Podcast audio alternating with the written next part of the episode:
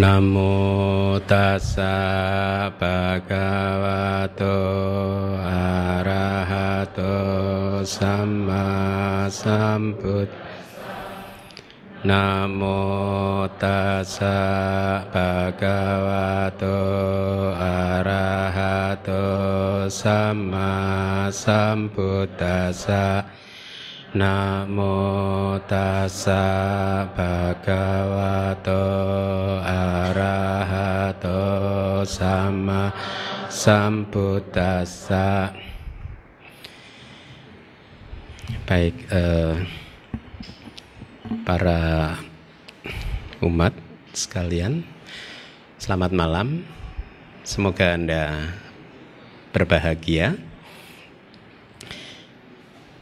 Kita bertemu lagi di kelas Abidama ya. Mungkin malam hari ini materinya agak sedikit panjang. Ya, Anda harus bersabar. Ya, eh, kita sudah sampai kelas yang terakhir sudah berapa jenis kesadaran yang kita pelajari? Hmm? Ada berapa jenis? 12 jenis kesadaran aku salah atau aku salah cita dan 18 jenis kesadaran tanpa akar. Jadi semuanya ada 30 jenis kesadaran dan ke-30 jenis kesadaran tersebut juga secara kolektif bisa disebut sebagai kesadaran aksobana atau aksobana cita atau kesadaran yang tidak indah ya. Eh, nah, padahal kita memiliki eh, Buddha menguraikan semua jenis cita secara lengkap itu kalau eh, secara singkat ada 89 jenis kan cita kan. Jadi 89 jenis dikurangi 30 berarti tinggal tersisa hmm, 59. Nah, 59 ini disebut sebagai kesadaran yang indah atau sobana citang. Ya. Atau nanti kalau diurai secara detail dengan menguraikan faktor-faktor jananya, maka dari 59 kesadaran yang indah eh, berubah jumlahnya menjadi 91 ya, kesadaran yang indah. Nah, mulai malam hari ini kita akan menguraikan jenis-jenis kesadaran yang disebut kesadaran yang indah ya.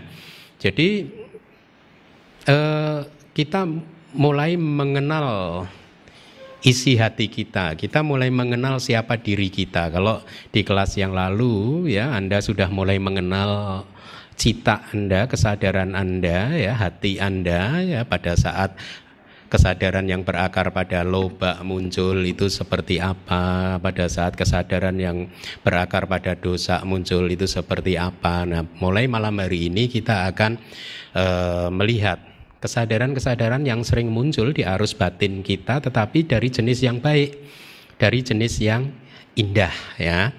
Nah mari kita lihat. Di Abhidhamma Sanggaha itu ada kalimat papa hetuka mutani dan seterusnya ya. Eh, eh, terjemahannya adalah selain yang jahat artinya yang aku salah 12 dan tanpa akar itu maka semuanya sisanya dikatakan sebagai indah. Mereka berjumlah 59 atau 91 kesadaran. Jadi selain yang jahat yang aku salah cita dan tanpa akar ya. Eh, penjelasannya 30 cita yaitu Anda sudah tahu 12 aku salah cita dan 18 ahe tuka cita disebut asobana ya. Kenapa disebut demikian? Ini penjelasan dari kitab tafsirnya adalah 12 aku salah cita atau kesadaran yang tidak baik disebut tidak indah karena menghasilkan penderitaan di alam apaya ya alam yang penuh penderitaan neraka peta asura dan binatang dan lain-lain. Artinya dan lain-lain itu menghasilkan penderitaan. Ya tidak hanya penderitaan buat anda sendiri tapi juga penderitaan buat siapa pun yang berada di dekat anda. Kalau Anda sedang di dalam arus kesadaran, dosa mula cita sedang muncul di arus kesadaran Anda, maka lihat, tidak hanya Anda yang menderita, tetapi orang sekeliling Anda pun juga ikut merasakan penderitaannya loh. Minimal misalkan pada saat misalkan Anda hanya memendam kemarahan Anda di dalam hati pun orang yang berada di dekat Anda juga belum tentu merasa happy melihat wajah Anda yang cemberut ya melihat sinar wajah Anda yang gelap gulita ya makanya eh, 12 aku salah cita ini disebut sebagai kesadaran yang tidak indah ya. 18 tuka cita atau kesadaran yang tanpa akar juga disebut tidak indah dengan alasan karena tidak berasosiasi dengan akar apa pun. Artinya mereka muncul tanpa disertai oleh akar apa pun yaitu loba dosa moha atau a loba a dosa a moha ya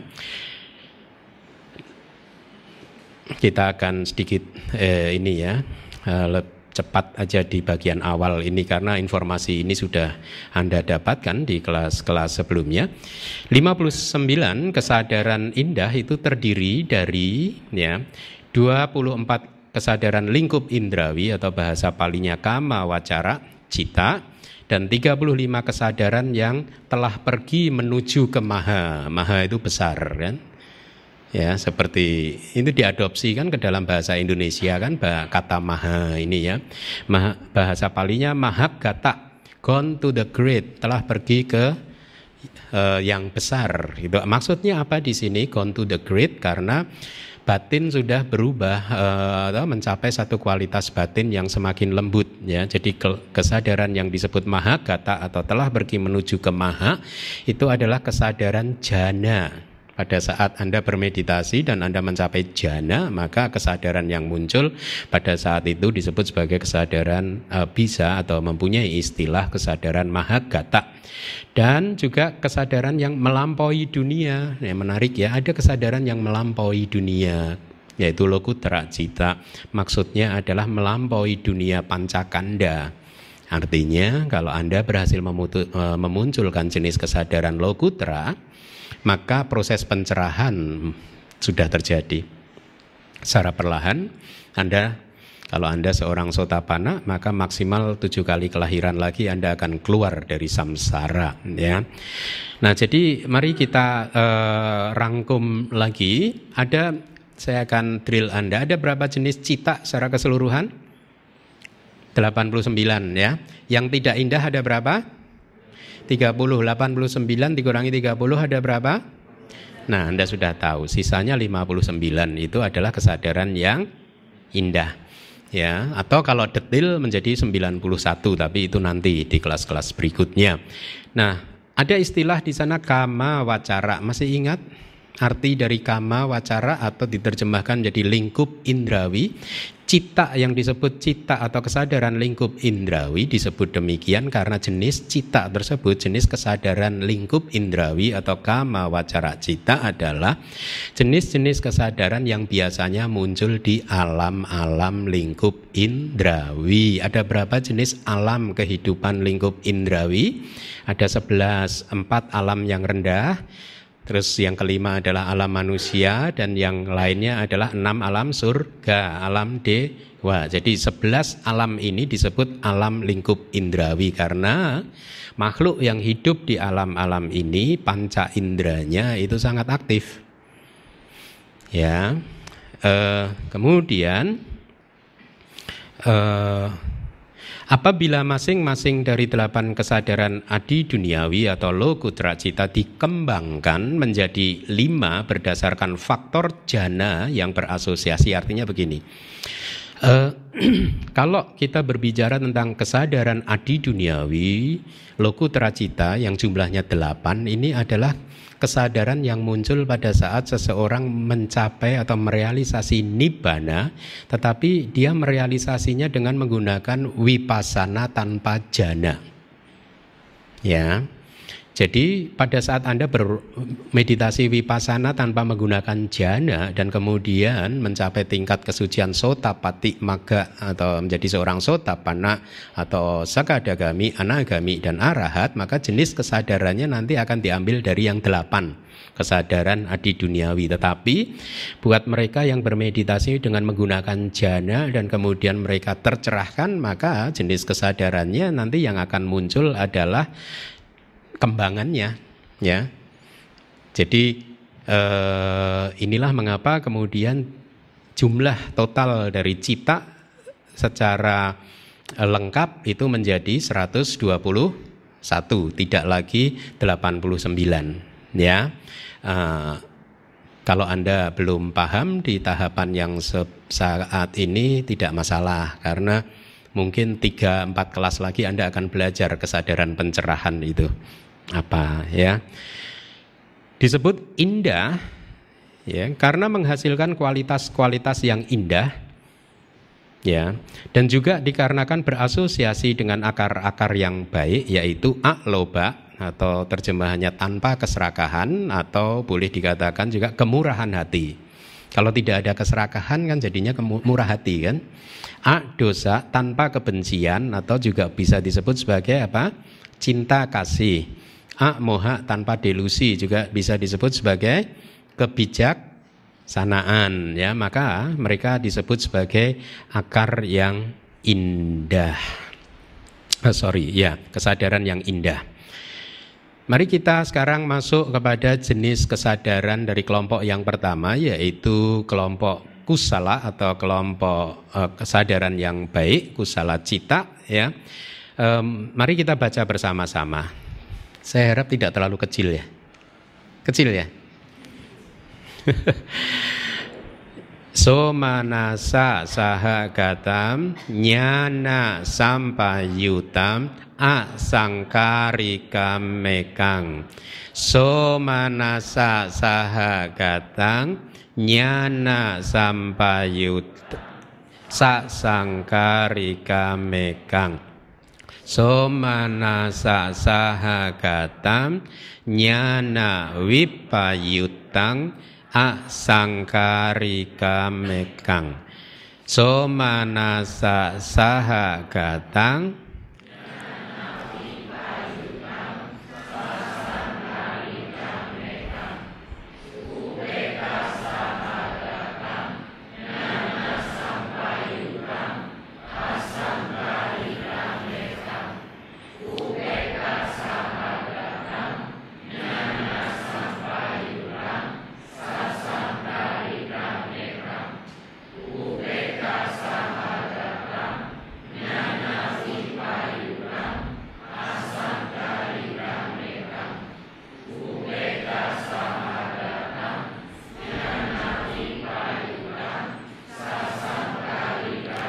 Kam, cukup. Ya, sekarang bahasa Indonesianya, silahkan. Satu.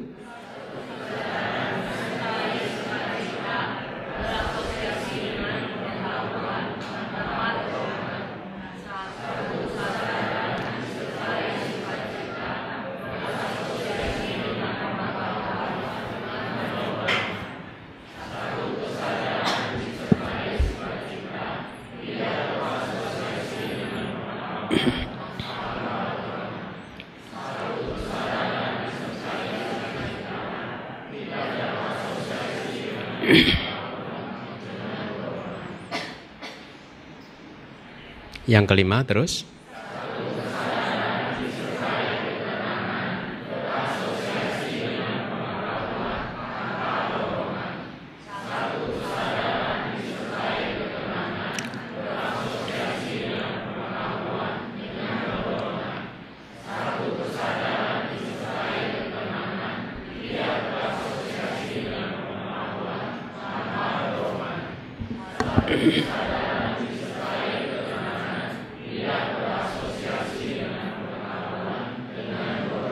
Yang terakhir itu.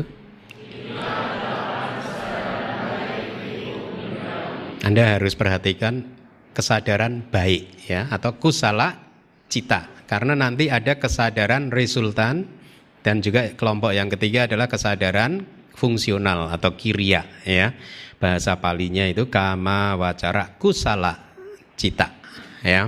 Jadi ini adalah jenis kesadaran pada saat melakukan perbuatan baik. Jadi pada saat berdana sesungguhnya yang berdana salah satu dari delapan jenis kesadaran ini. Pada saat melatih sila ya maka yang melatih sila juga satu uh, salah satu dari delapan jenis kesadaran ini. Nah kesadaran ini juga di Myanmar itu mempunyai nama khusus juga boleh anda catat disebut kesadaran atau maha kusala cita atau kesadaran kusala yang besar. Kenapa disebut besar ya tidak ada penjelasan yang pasti tetapi dari guru saya di Myanmar mengatakan disebut maha kusala atau baik, kesadaran baik yang besar, besar dalam arti jumlah. Karena di kelompok jenis kesadaran ini jumlahnya ada 24 jenis kesadaran. Jadi termasuk jumlah yang terbesar di kelompok kesadaran duniawi atau logia cita ya. Nah, eh, mari kita lanjutkan sekarang kita lihat analisanya, penjelasan dari kitab tafsirnya ya. Jadi kita eh, lihat para Guru ada kata di masa lalu bagaimana menjelaskan syair dari Abhidhamma Sangga yang terlalu singkat seperti yang sudah Anda baca tadi ya. Dari semua kesadaran yang indah, kesadaran lingkup indrawi dijelaskan terlebih dahulu yaitu mulai dari jenis kusala kemudian nanti jenis yang wipaka atau resultan yakni buah dari karma. Dan yang terakhir jenis kiria atau fungsional yakni jenis kesadaran yang muncul di batin seorang arahat atau Buddha ya. Jenis kesadarannya adalah fungsional Masing-masing jenis itu terdapat delapan cita yang dibedakan uh, ke dalam jenis perasaannya. Anda perhatikan ini adalah tiga faktor pembeda. Seperti pada saat Anda belajar kesadaran yang berakar pada keserakahan. Ya, ada tiga faktor pembeda. Yang pertama adalah perasaannya, somanasa atau UPK. Kalau di loba mula cita atau kesadaran yang berakar pada keserakahan, Faktor pembeda yang kedua adalah didik gadak sampayuta atau didik gadak wipayuta berasosiasi dengan pandangan salah atau tidak berasosiasi dengan pandangan salah tetapi di kesadaran kusala yang baik ini berasosiasinya dengan nyana pengetahuan Nanti akan kita jelaskan apa itu yang disebut pengetahuan ya. Kemudian faktor pembeda yang ketiga adalah ada atau tidaknya dorongan ya. Jadi kalau Anda paham tiga faktor pembeda ini, Anda otak-atik variasinya akan ketemu delapan jenis kesadaran yang sudah kita baca bersama-sama ya. Nah, pengetahuan nyana Kadang Anda mulai saya memang berharap Anda mulai familiar dengan kata-kata Pali. Ya, nyana itu diterjemahkan menjadi pengetahuan tetapi kadang dia juga mempunyai arti yang sama dengan panya kebijaksanaan ya atau mempunyai arti yang sama juga dengan akar baik yang ketiga apa akmo Ha, akmoha kan tanpa delusi atau kebijaksanaan ya. Kadang jadi tiga istilah ini nyana, panya dan akmoha itu uh, mempunyai arti yang uh, sama. Nah, mari kita uh, lihat apa sih yang disebut pengetahuan di sini? Pengetahuan adalah energi di dalam batin kita atau cetasika. Salah satu faktor mental ya eh, yang termasuk di dalam kebenaran hakiki yang kedua nanti ya. Sekarang kita masih belajar kebenaran hakiki yang pertama cita, yang kedua adalah cetasika. Nanti salah satunya adalah eh, panya ya. Nyana atau panya, pengetahuan atau kebijaksanaan adalah energi di dalam batin ini yang mengetahui, menembus realitas sejati. Maksudnya apa? Menembus realitas sejati. Menembus realitas sejati itu adalah pada saat Anda bermeditasi, ya, dan Anda sudah mencapai sama samadhi, maka Anda akan mampu melihat dengan jelas dua hal ini. Satu yang disebut karakteristik universal dari semua fenomena yang ada di alam semesta ini mempunyai ciri yang sama. Karakteristik universalnya adalah anicca, duga, anatta. Apa pun, semua yang masih ada di alam semesta ini, yang ada di samsara ini, mereka mempunyai karakteristik yang universal ini, ya ini anicca, duga, anatta. Ya. Pada saat pengetahuan, nyana atau kebijaksanaan mampu menembus karakteristik untuk melihat bahwa segala sesuatu itu anicca, duka dan anatta, ya. Akumulasi dari pengetahuan dan kebijaksanaan yang muncul pada saat Anda bermeditasi adalah kebijaksanaan yang bisa mencerahkan kita.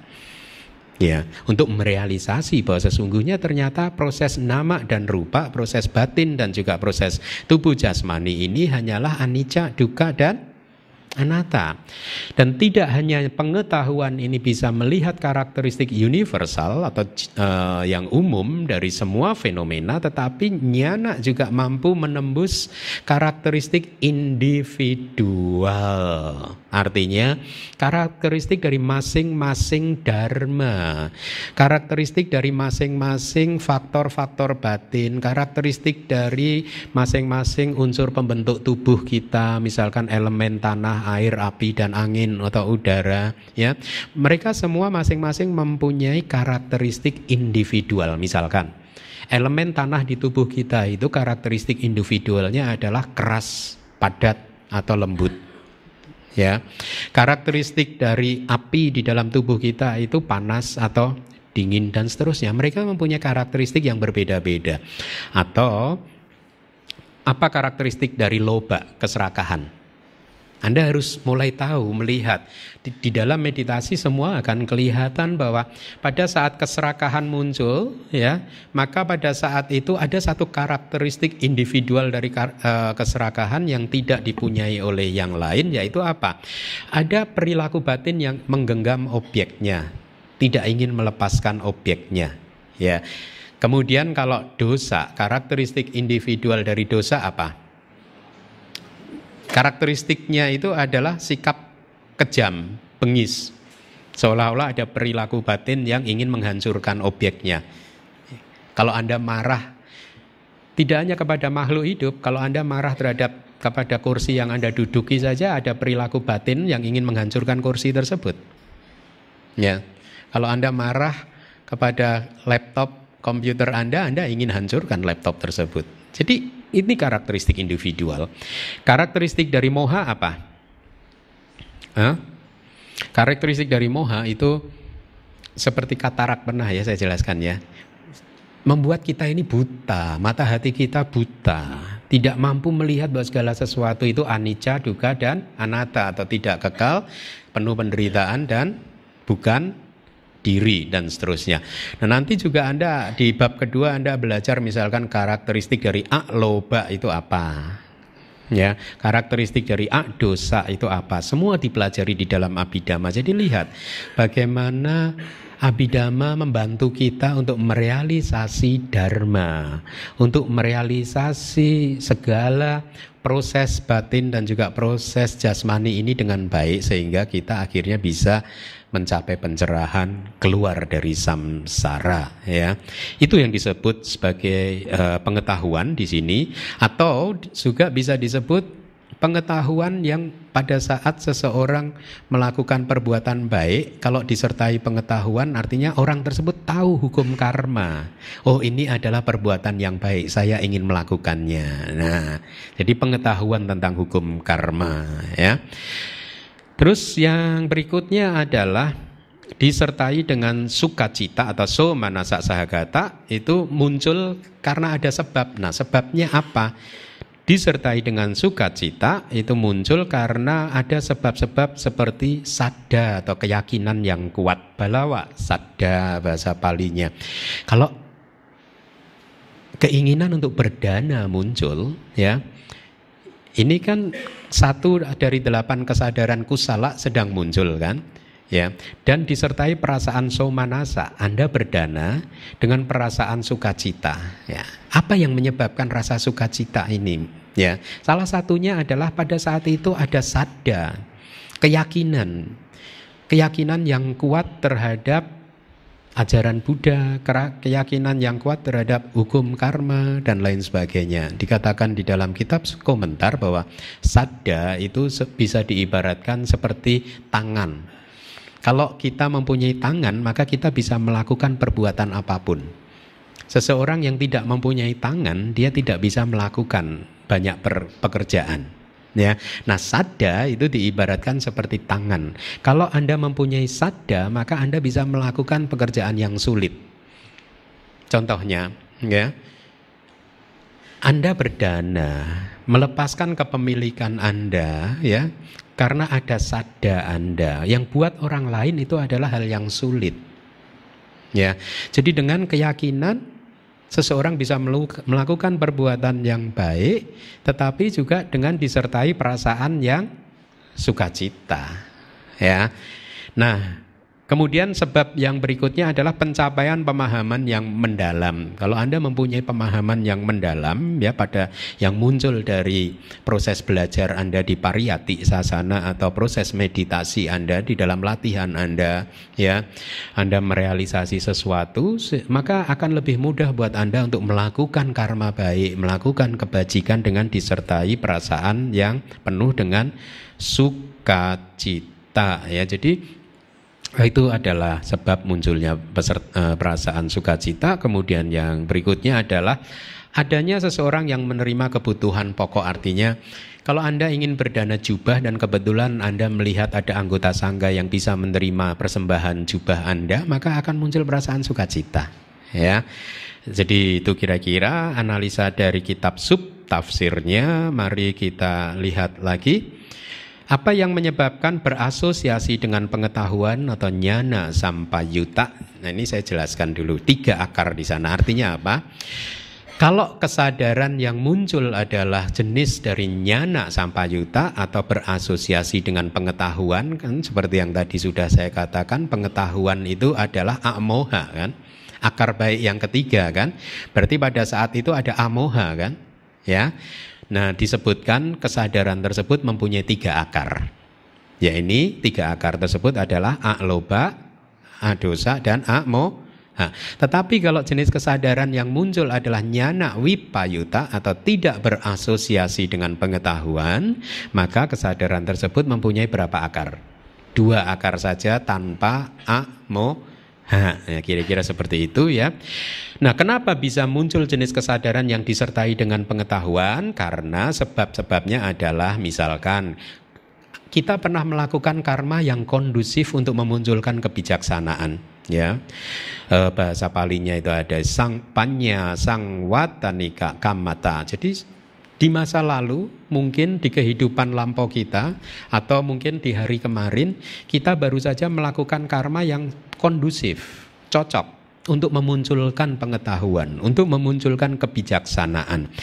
Misalkan apa? Mendengarkan dharma itu dianggap sebagai kebajikan yang kondusif untuk memunculkan kebijaksanaan. Seperti saat ini Anda sedang mendengarkan dhamma atau saya ya membabarkan dhamma. Ini disebut sebagai kama atau kebajikan yang kondusif untuk memunculkan kebijaksanaan buat saya di arus kesadaran saya. Atau Anda mencetak buku Dharma ya Anda mencetak DVD Dharma dan seterusnya. Maka itu semua adalah kama-kama yang kondusif perbuatan-perbuatan yang baik untuk bisa membuat Anda nanti menjadi manusia yang berpengetahuan dan bijaksana ya Kemudian sebab yang kedua adalah terlahir di alam tanpa kesusahan. Ini artinya kalau Anda terlahir di alam Brahma, maka selama kehidupan Anda di alam Brahma, eh, kesadaran yang disertai dengan kebijaksanaan akan muncul, sering muncul. Ya. Kemudian yang eh, ketiga adalah kematangan indria, ya.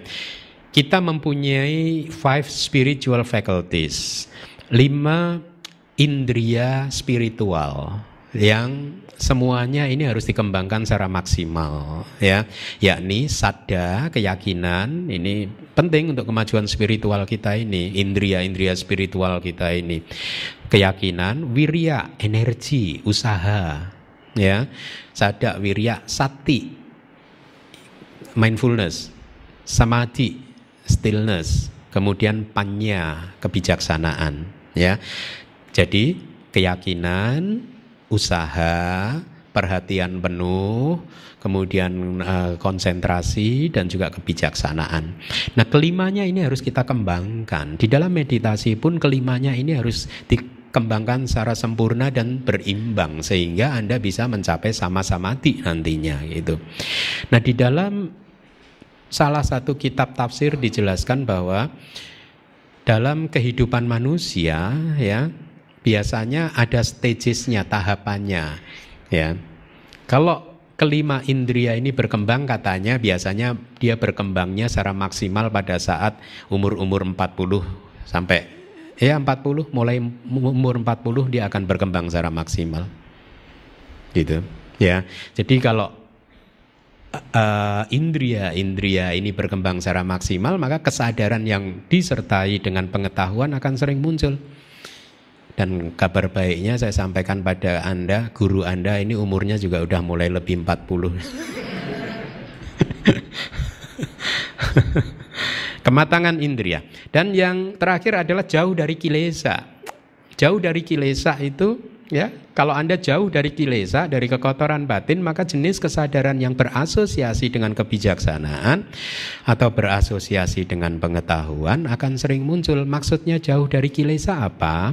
Satu, mungkin Anda bermeditasi, kemudian sebelum mencapai jana, ya Anda mencapai mungkin kanika samadhi, atau konsentrasi saat demi saat atau upacara samadhi ya konsentrasi tetangga sebelum masuk ke jana. Karena kalau masuk ke jana jenis kesadarannya berbeda nanti. Sebelum masuk ke jana maka kesadarannya bisa yang kusala ini ya. Nah pada saat anda mencapai konsentrasi yang baik seperti itu maka biasanya eh, eh, apa jenis kesadaran yang berasosiasi dengan nyana, dengan pengetahuan atau dengan kebijaksanaan lah yang muncul ya.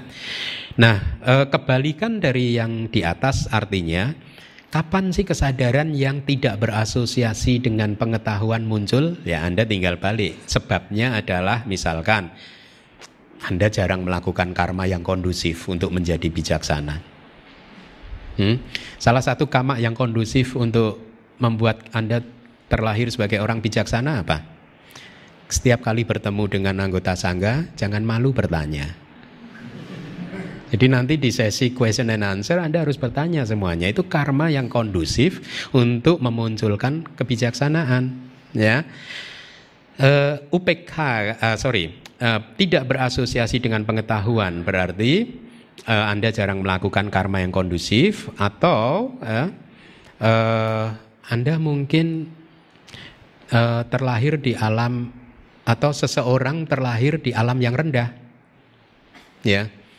Makhluk yang terlahir di alam neraka, peta, asura, binatang itu sulit sekali untuk memunculkan mahakusala yang disertai dengan pengetahuan atau kebijaksanaan. Betul tidak?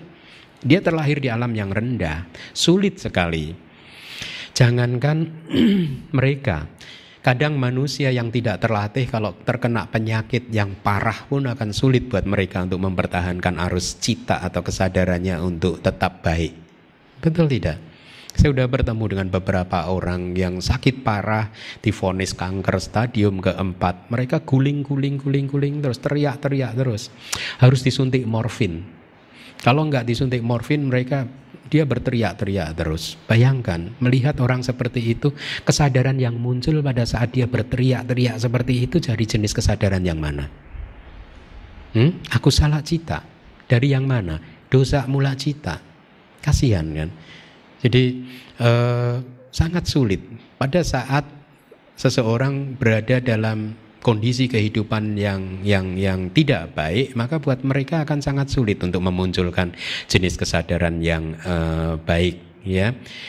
Uh, kemudian juga mungkin kematangan indrianya tidak matang, maka jenis kesadaran yang tidak disertai dengan pengetahuan akan sering muncul, ya. Mari kita analisa Kenapa jenis-jenis kesadaran yang tanpa dorongan bisa sering muncul? Artinya seseorang bisa melakukan karma baik secara spontan. Ada kan orang-orang yang sering melakukan karma baik dia lakukan dengan spontan, berdana spontan ya. Setiap kali ada kesempatan berdana, berdana ya. E, dikarenakan oleh sebab-sebab seperti salah satunya yang pertama adalah pada saat itu dia tubuhnya dalam keadaan sehat, batinnya juga dalam keadaan yang baik ya. Atau karena mempunyai tempat tinggal yang nyaman dalam artian Anda berkunjung ke wihara ya. Wiharanya nyaman sekali ya. E, cuacanya tidak terlalu panas sejuk ya. Maka hati Anda juga menjadi tenang dan Anda akan spontan melakukan perbuatan baik. Hmm. kemudian sebab yang berikutnya adalah kebiasaan dia. Kalau dia berdana maka dia memang sudah terbiasa berdana kalau dia suka menolong orang, dia memang sudah terbiasa menolong orang ya. Jadi kebiasaan-kebiasaan Anda, kebiasaan-kebiasaan kita makanya kita diajarkan oleh guru-guru kita untuk membangun satu kebiasaan-kebiasaan yang positif ya. Dan kebiasaan itu bisa muncul dari masa lalu ya.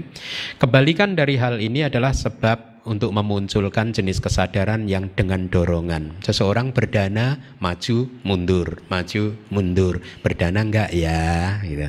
Sampai harus didorong-dorong sama temannya. Kenapa? Sebabnya karena kebalikannya mungkin dia sedang sakit. Ya, tubuhnya sedang sakit atau dia sedang kepanasan, ya, suasananya tidak nyaman atau dia tidak mempunyai kebiasaan untuk berdana, ya dan uh, yang lain lainnya ya.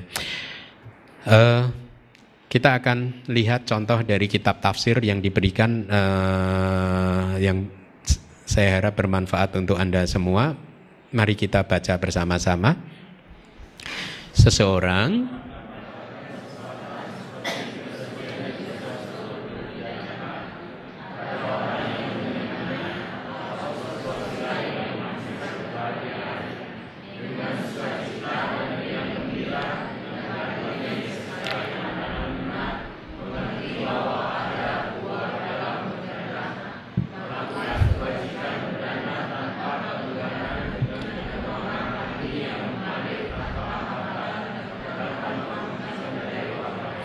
bagus ya kalimatnya ya. Ini dari kitab tafsirnya gitu. Jadi lihat, Anda perhatikan faktor-faktornya.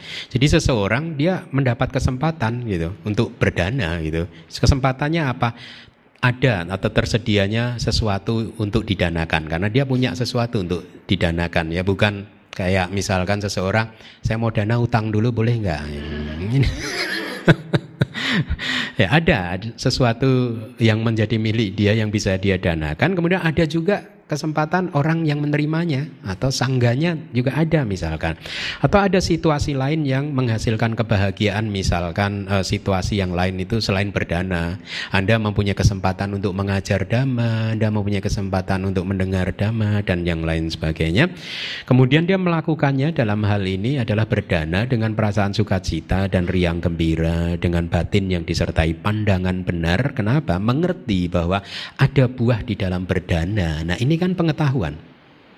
Ini kan kebijaksanaan. Berarti jenis kesadaran yang muncul di batin orang tersebut adalah jenis kesadaran yang somanasa sahagata nyana sam payuta. Nah sekarang ak sangkarika atau sak sangkarika dengan atau tanpa dorongan kita lihat melakukan kebajikan berdana tanpa keengganan apa pun dengan kemurahan hati yang mengalir tanpa hambatan ya mengalir tanpa hambatan, sempurna dan tanpa bujukan dari orang lain.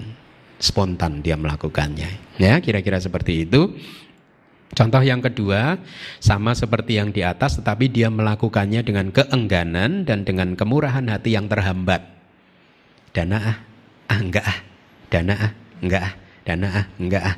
Ya, kalau ada kesempatan berdana jangan ditunda-tunda karena ya sifat dari kesadaran seseorang yang belum tercerahkan itu cenderung ingin lari ke hal-hal yang tidak baik. Ya jadi kita harus dilatih untuk spontan spontan spontan ya. Uh, dikarenakan desakan orang lain dia kemudian berdana. Nah di kitab tafsir yang lain ada secontoh gini Uh, ada seorang biku tinggal di wihara di pinggiran kota ya. Ini udah sore hari biasanya kalau di wihara kalau sore itu matahari terbenam kita baca parita bersama-sama dengan anggota sangga di wihara dan kemudian setelah itu mungkin biku seniornya akan berceramah ya membabarkan dhamma. Nah, uh, biku ini tinggal di wihara di luar hutan ya di pinggiran desa. Sore-sore gitu dia berpikir, waduh ini jamnya nyapu halaman wihara ini ya saya kayaknya males ini nyapu wihara Belum lagi nanti ini badan lagi capek. Nanti setelahnya menyapu, mandi, kemudian harus men pergi masuk ke hutan untuk bertemu dengan biku senior dan mendengarkan dhamma. Kayaknya malam ini saya enggak lah gitu ya. Dia enggak enggak enggak enggak gitu. Akhirnya kemudian dia berpikir lagi, berpikir ulang. Kayaknya enggak pantas ya saya sebagai seorang biku muda malas, tidak mau menyapu dan juga tidak mau mendengarkan dhamma. Nah, akhirnya dia pikir-pikir ah nyapu ah itu. Dan setelah nyapu dia mandi dan masuk ke hutan mendengarkan dhamma. Nah, jenis kesadaran yang kedua yang apa? Dengan dorongan. Seperti yang saya jelaskan di kelas-kelas sebelumnya dengan dorongan itu bisa didorong oleh diri sendiri dalam kasus seperti yang sudah saya sampaikan atau didorong oleh orang lain. Dalam contoh biku tadi mungkin dia dinasehati oleh biku yang lain, eh nggak bagus loh tidak melakukan tugas dan kewajiban kamu. Ayo lakukanlah.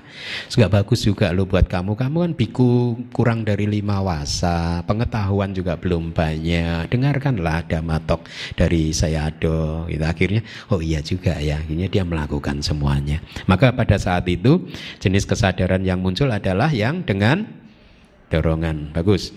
Kemudian yang ketiga silahkan dibaca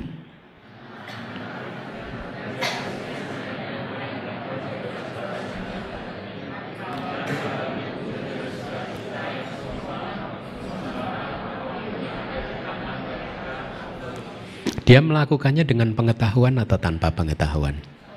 Tanpa pengetahuan ya.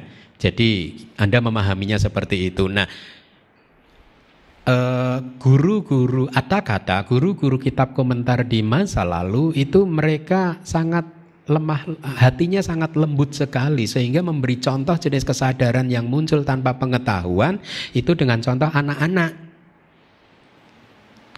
enggak orang dewasa Tapi jangan jangan berpikir bahwa kesadaran yang tanpa pengetahuan hanya muncul di batin anak-anak saja loh. Di batin Anda juga sering Anda melakukan karma baik karena ikut-ikutan teman Anda. Tuh. Ya, apalagi nih eh sebelah saya dananya besar. Saya juga harus lebih besar. Nah, malah ter, malah berlomba disertai dengan apa kemelekatan atau kesombongan ya. Nah, jadi uh, Anda sekarang sudah sedikit mengerti cara uh, memahami jenis kesadaran kusala atau kesadaran yang baik, delapan jenis kesadaran yang baik. Pada prinsipnya ini adalah kesadaran yang melakukan karma baik. Kesadaran yang melakukan kebajikan. Ya, apa pun itu jenis kebajikannya, ya. Di kitab yang lain ada ada contoh uh, misalkan seorang anak anak kecil itu begitu melihat bante A gitu dia langsung lari eh ini banteku banteku dan kemudian dia bersujud ya. Nah pada saat itu jenis kesadaran yang muncul adalah jenis kesadaran yang ketiga yang tanpa disertai dengan pengetahuan tetapi spontan ya. Uh, atau mungkin anak tersebut dilatih atau diminta bersujud oleh orang tuanya. Nggak apa-apa, meskipun itu anak tersebut bersujud kepada anggota sangga karena uh, permintaan dari orang tuanya, tidak apa-apa. Tapi apa pun pada saat dia melakukannya itu yang muncul adalah kesadaran mahaku salah, kesadaran yang baik meskipun belum ada pengetahuan. Nanti lama-lama dia akan muncul pengetahuannya.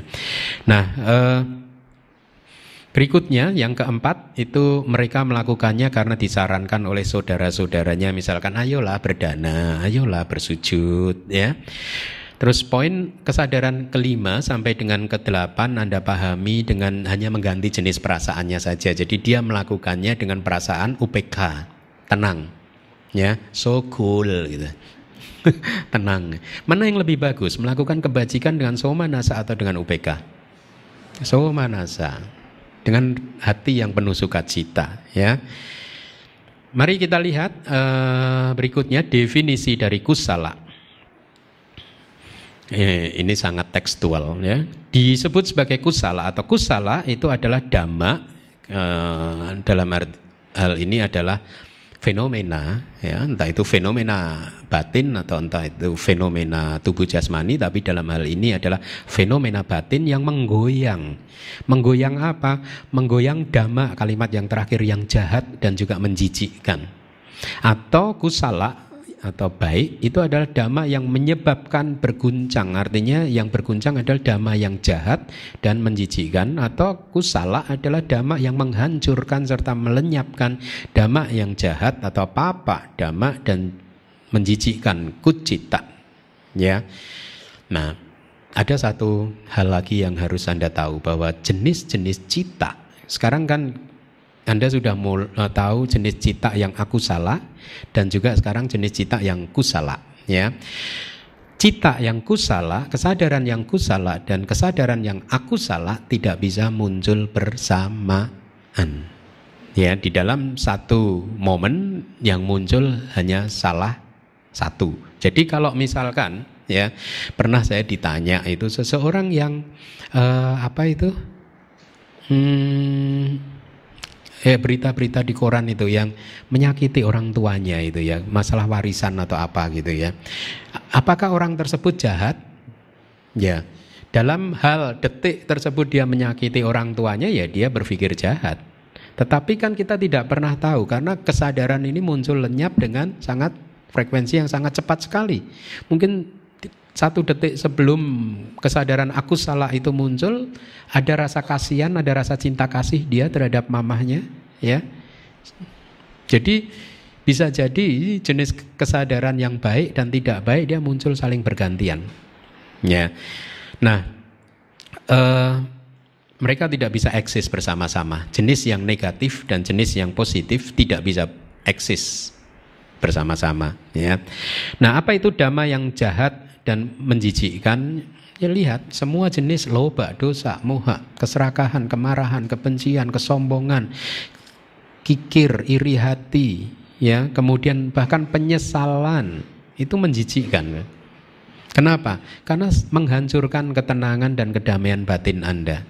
Ya, pada saat Anda bermeditasi lihat, pada saat emosi-emosi negatif atau kilesa atau kekotoran batin itu muncul, maka pada saat itu lihat anda sudah kehilangan ketenangan, kedamaian, dan kebahagiaan Anda.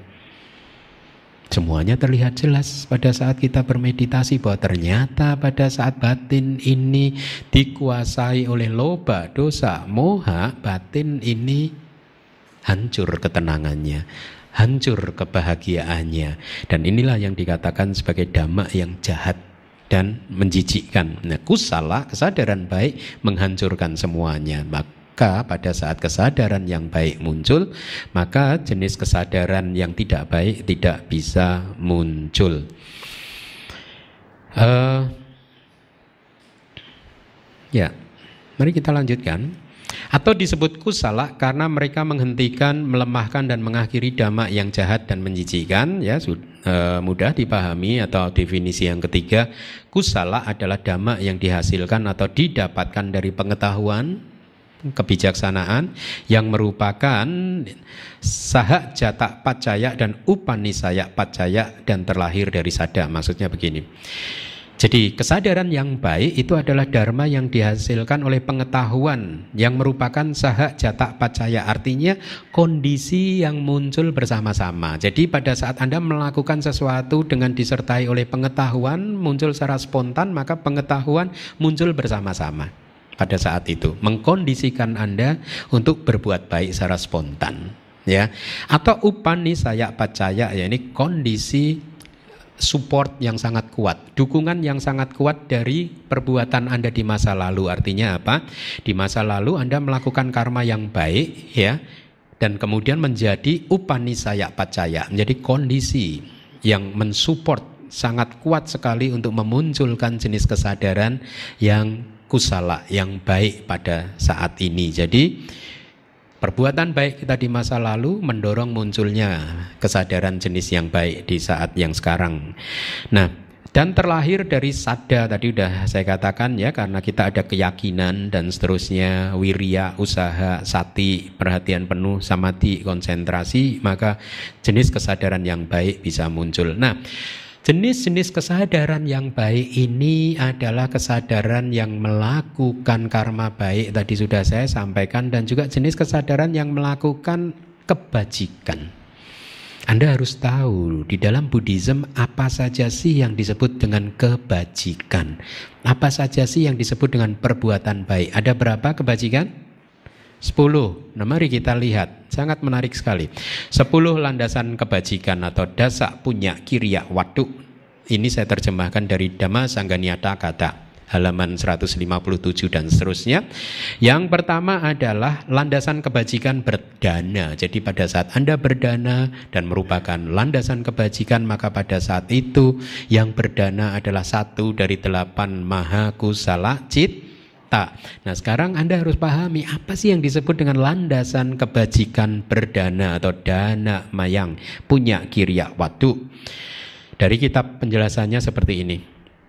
Ketika seseorang berdana, ya, kebutuhan pokok biku, jubah atau objek indrawi apa pun, maka cetana, kehendak untuk berbuat baik tersebut yang muncul di arus batin Anda atau si dermawan tersebut di tiga waktu, itu Anda lihat tiga waktu, yaitu pada waktu Anda mempersiapkan objek untuk berdana ya kemudian pada saat Anda menyerahkannya dan pada saat setelah Anda menyerahkan Anda merenungkan dan kemudian mengucap sadu sadu sadu bahwa perbuatan yang baik sudah kita lakukan ya. Maka tiga cetana atau cetana di tiga waktu inilah yang disebut sebagai landasan kebajikan berdana. Jadi Pesannya apa ini? Pesannya adalah Anda harus menjaga supaya cetana atau kehendak Anda untuk berbuat baik di tiga waktu tersebut selalu positif, selalu baik ya. Nah, Uh, di dalam kitab tersebut juga ada yang disebut punya ayuhanang atau akumulasi kebajikan. Jadi kita mengumpulkan kebajikan atau mengakumulasi kebajikan itu bisa dengan enam cara misalkan. Yang pertama adalah cara yang pertama kita melakukan kebajikan karena sudah menjadi kebiasaan kita sendiri.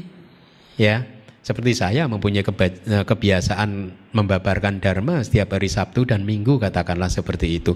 Atau Anda mempunyai kebiasaan mendengarkan dhamma setiap hari Sabtu dan setiap hari Minggu, maka Anda akan terus melakukannya. Ke, kebiasaan. Jadi Anda melakukan ini akhirnya kebijaksanaan Anda terakumulasi ya sorry apa eh, kebajikan Anda terakumulasi atau Ya, cara yang kedua, jalan yang kedua Anda melakukan kebajikannya, mengakumulasinya karena Anda mempunyai kalyana mita, teman-teman yang baik yang terbiasa melakukan perbuatan baik di mana Anda belum terbiasa dan akhirnya Anda mencontoh perbuatan mereka.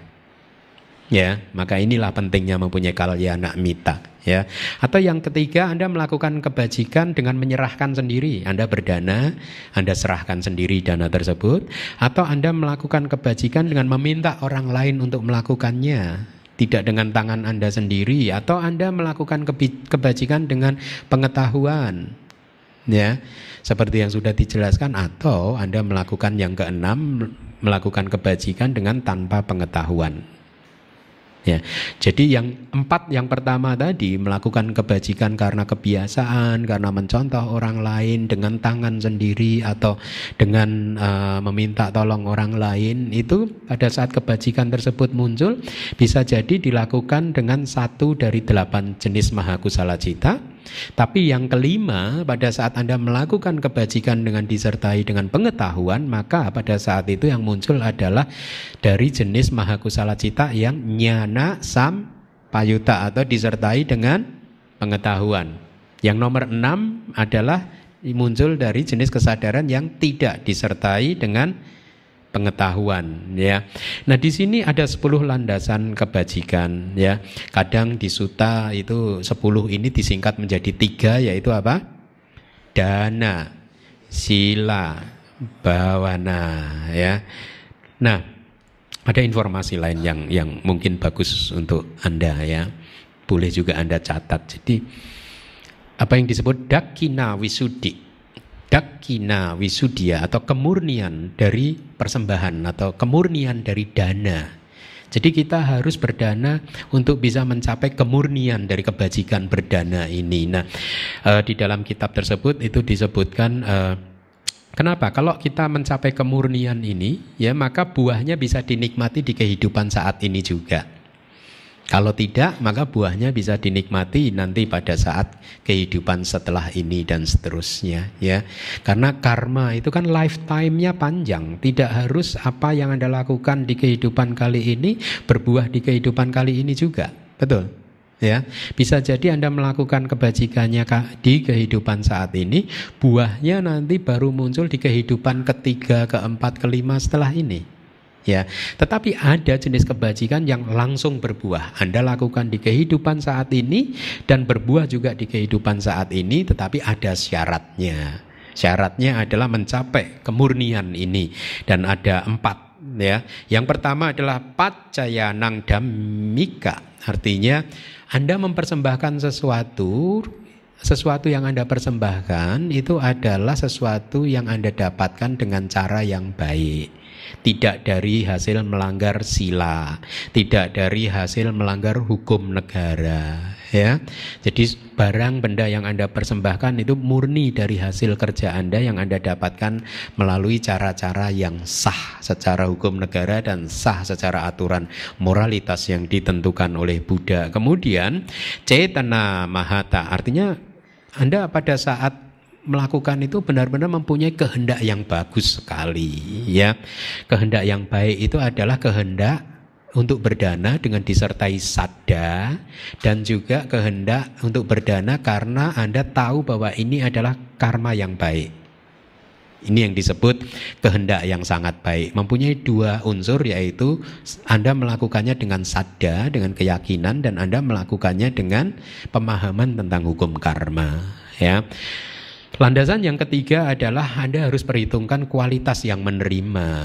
Kalau kualitas yang menerimanya tidak subur, maka buahnya ya lambat.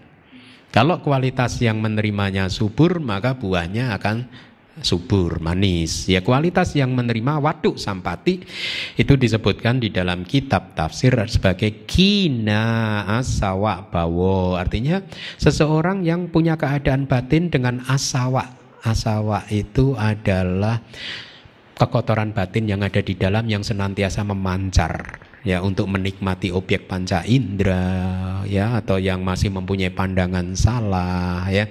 Jadi asawanya sudah hancur. Ya.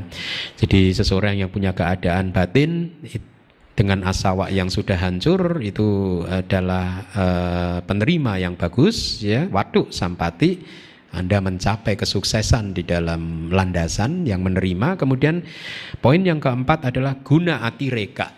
Artinya mempunyai penerimanya itu mempunyai tambahan kesempurnaan sila yang extraordinary yaitu seorang arahat baru keluar dari niroda samapati atau baru keluar dari jana.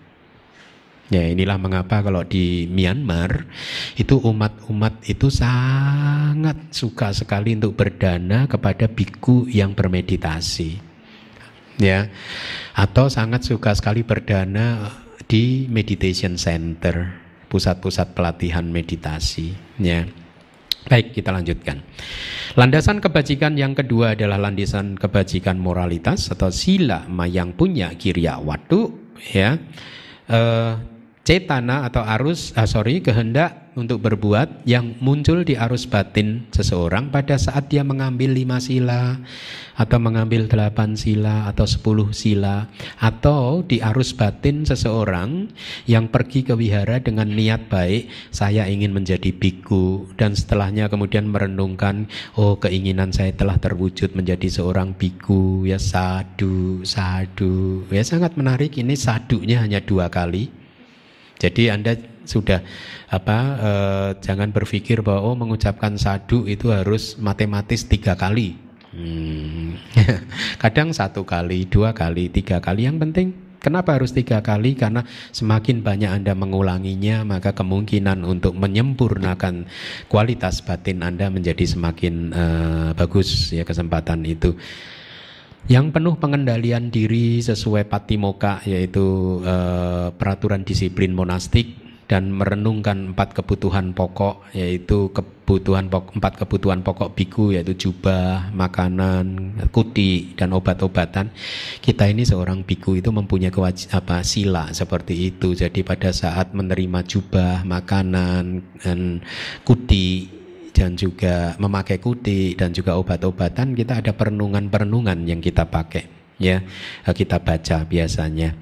Atau seseorang yang menjaga pintu-pintu indranya dari objek-objek indrawi yang telah muncul atau uh, seseorang yang memurnikan gaya hidupnya maka cetana atau kehendak seperti di atas disebut sila mayang punya kirya watu. Jadi inilah landasan kebajikan moralitas. Pada saat anda mengambil lima sila pada saat anda berniat untuk mengambil lima sila dan kemudian datang menjumpai anggota sangga memohon tuntunan lima sila dan Anda sudah melakukannya jadi cetana di tiga tempat tadi tiga waktu tadi itu yang disebut landasan kebajikan uh, moralitas. Yang berikutnya landasan kebajikan meditasi adalah kehendak yang muncul di batin Anda, yang muncul di arus batin Anda pada saat Anda bermeditasi dan Anda merealisasi bahwa sesungguhnya mata adalah anicca, duga dan anatta ya.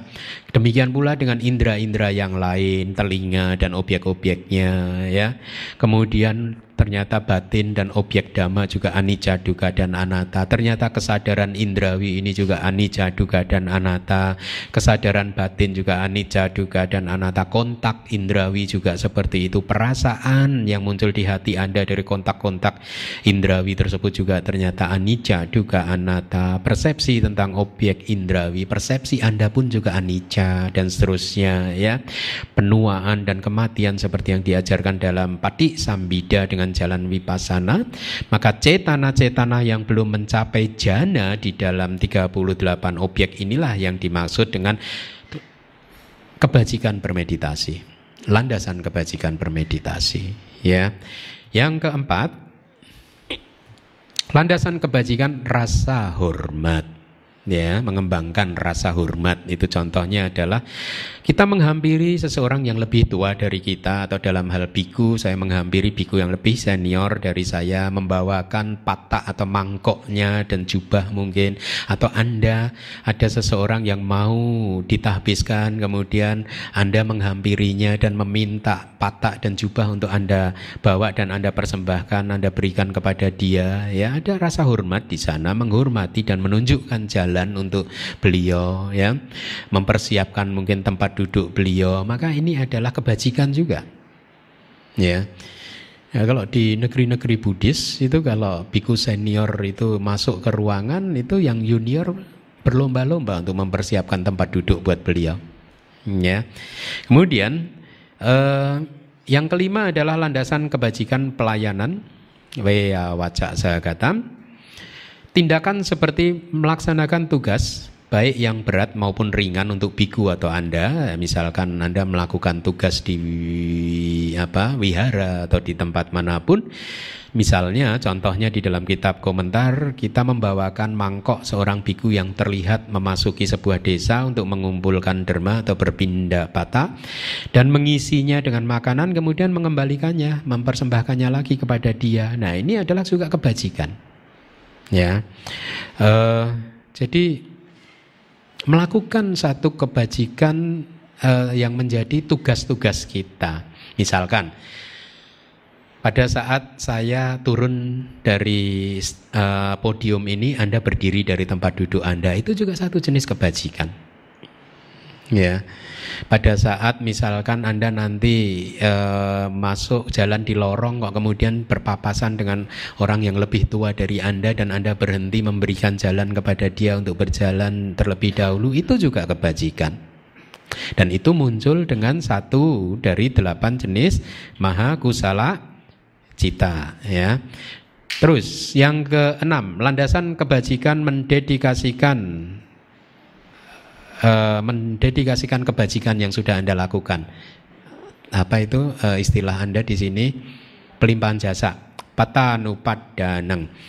Yaitu setelah Anda berdana atau melakukan puja wewangian, ya ini mempersembahkan bunga atau wewangian uh, dupa kepada Buddha Rupang, ya. Kemudian setelah itu Anda memberikan bagian dari kebajikan Anda atau mendedikasikan. Ini bahasa yang lebih bagus sebetulnya daripada pelimpahan jasa. Lebih baik mendedikasikan kebajikan yang sudah kita lakukan, kita dedikasikan untuk orang lain atau orang yang sudah meninggal dengan mengatakan semoga kebajikan ini melimpah atau saya dedikasikan kebajikan ini untuk si A, Anda menyebutkan namanya, si B sebutkan namanya atau yang lebih bagus lagi adalah saya mendedikasikan kebajikan ini untuk semua makhluk. Ya. Atau semoga kebajikan ini melimpah kepada semua makhluk. Jadi eh, itu pun merupakan landasan kebajikan um, yang satu perbuatan yang baik yang muncul de, dengan satu dari delapan jenis maha kusala cita ya. Nah ini ada juga terusannya menarik nih. Apakah seseorang yang mendedikasikan atau melimpahkan jasa kebajikan tersebut akan kehilangan kebajikan yang telah dilakukannya? Tidak ya penjelasannya ini supaya anda tahu ya tidak. Jadi penjelasannya seperti ini, seperti halnya seribu pelita yang tadinya tidak menyala, kemudian dinyalakan dari sebuah pelita. Kita tidak bisa mengatakan bahwa pelita yang menjadi sumbernya menjadi berkurang. Betul tidak? Ya, faktanya bahkan kemudian akan semakin terang benderang dengan bantuan seribu pelita yang lain. Kan begitu ya? Demikianlah kebajikan yang sudah kita lakukan tidak berkurang sebaliknya malah bertambah. Kenapa disebut bertambah? Ada yang bisa menjawab? Jawabannya adalah boleh saya jawab sendiri? Boleh nggak? Kenapa kalau Anda mendedikasikan kebajikan yang sudah Anda lakukan lalu kebajikan Anda bertambah? Jawabannya adalah pada saat Anda berdana, Anda melakukan satu kebajikan. Kemudian pada saat Anda mendedikasikan kebajikan berdana ini kepada si A, si B atau semua makhluk, Anda melakukan kebajikan lagi. Dua kali kebajikan Anda sudah lakukan. Inilah mengapa disebutkan sebaliknya kebajikan Anda malah bertambah ya. Nah, eh, jadi ada informasi yang bagus itu ya, Anda boleh melakukan kebajikan dengan menyebutkan nama si A, si B ya, tetapi hati-hati jangan sampai dikotori oleh loba mula cita. Yang terbagus tetaplah semoga kebajikan ini melimpah untuk semua makhluk ya. Yang ketujuh, landasan kebajikan untuk memberikan apresiasi ya memberikan ucapan terima kasih dengan mengucapkan sadu, sadu, atau mengapresiasi. Anda turut berbahagia atas kebajikan yang dilakukan oleh orang lain. Pada saat seseorang misalnya e, melihat orang lain berbagi kebajikan dengan kita, ya, atau ketika kita melihat seseorang melakukan perbuatan baik apa pun, maka kita ucapkan sadu, sadu. Murah kan melakukan perbuatan baik, ya Murah ya. Itu katanya ada tadi ada kotak dana katanya ada ini. Nah, itu dia. Anda nanti ambil satu kursi duduk di sebelah sana aja. Tunggu kawan-kawan Anda memasukkan ke kotak dana ya. Anda nggak usah berdana, nggak usah. Karena tanpa berdana pun Anda bisa melakukan kebajikan. Ya, duduk, baca koran, Begitu ada yang berdana Anda udah ucapkan sadu. Maka pada saat itu Anda pun melakukan kebajikan. Ya, tetapi apakah yang demikian yang dimaksud tentu ya mungkin itu perbuatan baik tapi belum tentu berbuah.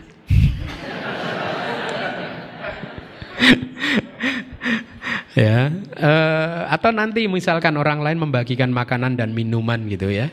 Ada kan? Mungkin nanti ada uh, coffee break ya yang petugas panitia gitu Anda dekati. Kok sadu sadu.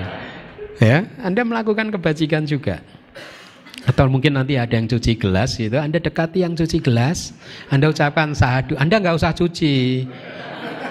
Sama aja kan? Sama-sama melakukan kebajikan biar yang mencuci, mencuci orang lain Anda cukup sadu sadu ya? tapi apakah benar ini adalah kebajikan belum tentu, ya. Mari kita lanjutkan. Landasan kebajikan mengajar dhamma. Ya, ini yang biasa saya lakukan. D senama yang punya kiriya waktu. Seseorang membabarkan dhamma dengan pikiran untuk mendapatkan keuntungan. Oh, demikianlah mereka akan semua ini akan mengetahui saya sebagai seorang pembabar dhamma, dhamma katika yang bagus. Yang demikian ini tidak menghasilkan buah besar atau maha palang. Ya seperti tadi umat sadu tadi. Umat sadu, sadu itu yang bisanya cuma sadu, sadu. tidak akan menghasilkan maha palang buah yang besar ya. Tetapi sebaliknya landasan kebajikan mengajar dhamma adalah ketika seseorang menjadikan pencapaian pembebasan sebagai tujuan tertingginya ya wimut tayatana sisena dan kemudian dia mengajar dhamma yang dikuasainya ya ini penting yang dikuasainya kalau perlu dihafal luar kepala bukan dhamma yang berdasar opini opini kita yang tidak kita kuasai ya dhamma yang dikuasai atau pak gunang damang kepada orang lain ya maka inilah yang disebut landasan kebajikan membabarkan dhamma yang kesembilan ini sering Anda melakukannya. Landasan kebajikan mendengarkan dhamma atau sawana yang punya kiriya wadu. Silahkan dibaca bersama.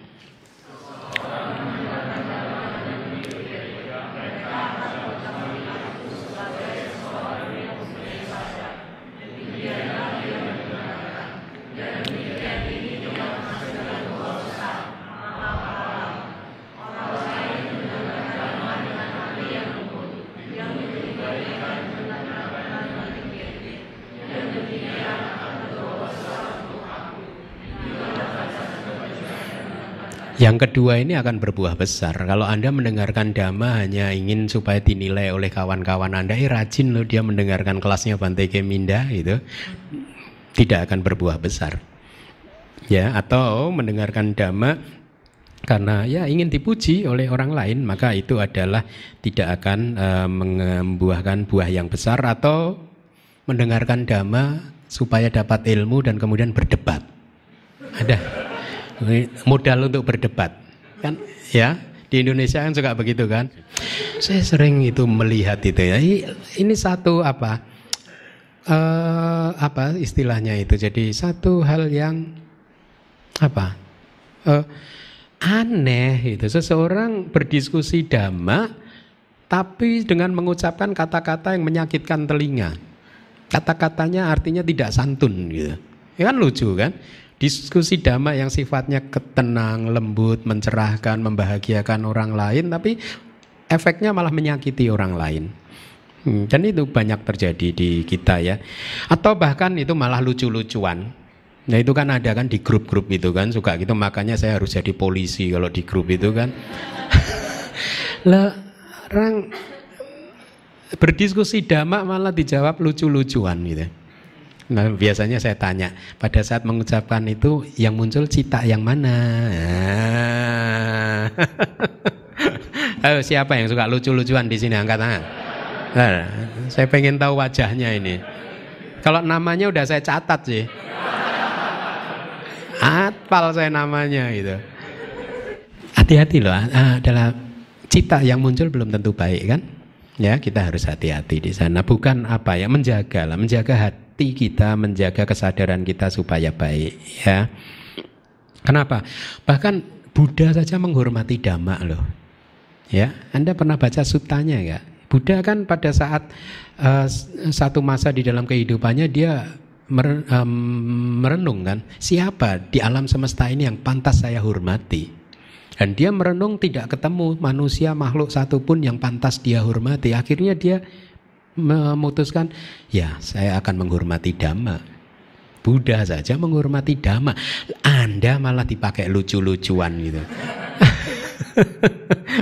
kayaknya nggak ada di sini orangnya nih kayaknya. Hati-hati saya hafal wajahnya udah.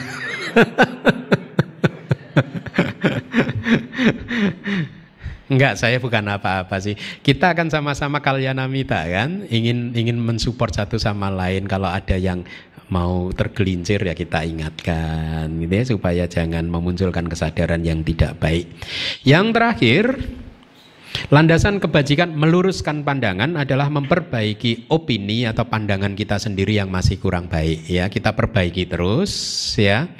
Pada saat misalkan aduh dananya tadi kurang sempurna nggak apa-apa kita perbaiki besok disempurnakan ya. Pada saat silanya belum sempurna nggak apa-apa nanti besok disempurnakan. Maka pada saat Anda berusaha untuk menyempurnakan perbuatan-perbuatan baik Anda, maka pada saat itu Anda juga melakukan kebajikan ya. Meskipun di dalam hal ini disebutkan sebagai jenis kebajikan yang terpisah sebagai kebajikan yang terakhir nomor 10 tetapi Diga Baneka atau perisitasi Diga Nikaya menyatakan bahwa memperbaiki opini ini adalah karakteristik dari semua landasan kebajikan yang sudah kita sebutkan tadi.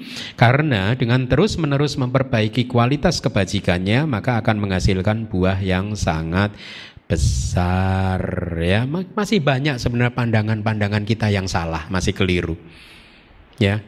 Buktinya jelas mudah. Kita masih lahir lagi. Kalau kita udah nggak di samsara berarti pandangan kita udah lurus semua. Udah selesai pekerjaan kita kan ya. Nah sedikit lagi catatan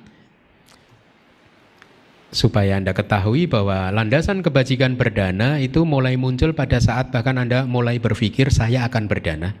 Ya. Ketika kemudian saya sedang berdana dan kemudian ketika saya merenungkan saya telah berdana. Dengan demikian tiga cetana ini ya menjadi satu. Inilah yang disebut landasan kebajikan dari perdana.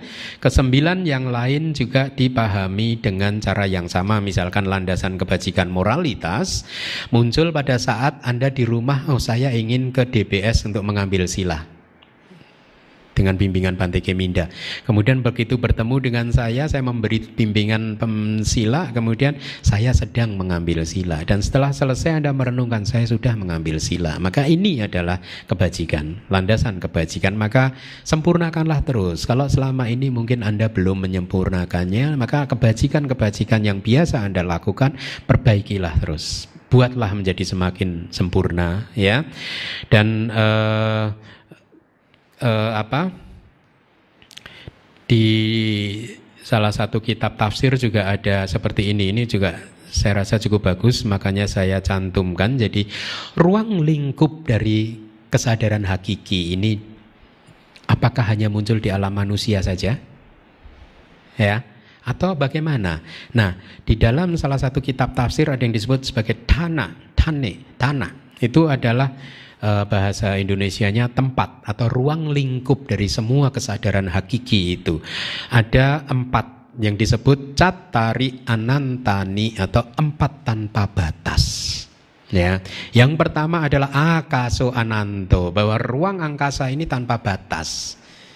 Ya, saya suka sekali membaca komentar-komentar yang seperti ini karena memberikan perspektif kepada saya tentang alam semesta ini. Bahwa ternyata para arahat Buddha pun menyatakan akasa ananta. Angkasa ini, ruang angkasa ini tanpa batas, tidak ada batasnya. Bayangkan, ya. Dengan meditasinya beliau-beliau mengetahui bahwa ruang angkasa ini tanpa batas. Diberi contoh eh, apabila ada satu besi baja sebesar gunung Meru itu ya dilemparkan dari uh, ini kira-kira di satu ketinggian gitu itu kira-kira kalau dilemparkan turun ke bawah tidak akan pernah bisa menemui landasannya ketemu tanah menghantam tanah kira-kira seperti itu. Jadi saking luasnya bahwa angkasa ini tanpa batas. Kemudian yang kedua itu adalah cakakwalani anantani, artinya cakakwala pun tanpa batas. Apa itu cakakwala? Sistem dunia. Bahwa sistem dunia kita ini pun juga tanpa batas diberi contoh Brahma ini ya para Brahma dia bisa melakukan perjalanan itu dengan sangat sangat cepat sekali seperti meluruskan tangan seperti ini kan kita sering mendengar di membaca di kitab suci kita ya pada saat Brahma ingin bertemu dengan Buddha, maka dia hanya mengucapkan kehendaknya, kemudian tiba-tiba dia sudah berada di hadapan Buddha. Dan diberi contoh perumpamaan bahkan Brahma yang mempunyai kecepatan perjalanan sedemikian cepatnya itu pun kalau diminta untuk berjalan untuk mencari akhir dari sistem dunia ini tidak akan ketemu juga. Dia akan mati dulu. Habis dulu. Padahal usia Brahma itu bermiliar-miliar tahun Ya. Jadi untuk dikatakan bahwa sistem dunia ini tanpa batas, ini menarik sekali. Berarti apa? Galaksi ini tanpa batas. Karena satu sistem dunia adalah satu galaksi. Dijelaskan juga di dalam suta itu ada seratus ribu alam surga catuk maharajika, ada seratus ribu alam surga tawa tingsa dan seterusnya. Ini angka seratus ribu kan hanya satu simbolik saja untuk memberikan pemahaman kepada kita bahwa sistem tata dunia ini, galaksi ini tanpa batas. Bayangkan. Ya, 2600 tahun yang lalu sudah dinyatakan galaksi ini tanpa batas. Kemudian yang terakhir adalah, oh sorry, yang ketiga ya, Sata Nikayo Ananto. Jadi makhluk ini pun juga tanpa batas.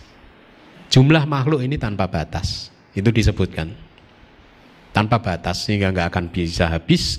Kemudian yang e, berikutnya Buddha Nyanang Anantang. Jadi kebijaksanaan atau pengetahuan Buddha ini juga tanpa batas. Jadi ini gambaran saja untuk memberikan e, pemahaman kepada Anda bahwa semua jenis cita ini muncul di alam yang tanpa batas dan makhluk yang tanpa batas seperti itu di mana pun. Tidak hanya muncul di batin Anda manusia, di bumi ini tetapi juga muncul di makhluk-makhluk di galaksi yang lain. Di sistem tata dunia yang lain cakak wala yang lain. Bayangkan. Menarik ya. Kalau anda membaca bahkan di kitab ini juga disebutkan ada satu daerah yang gelap gulita di mana tidak ada cahaya yang bisa masuk. Ya. Uh, apa?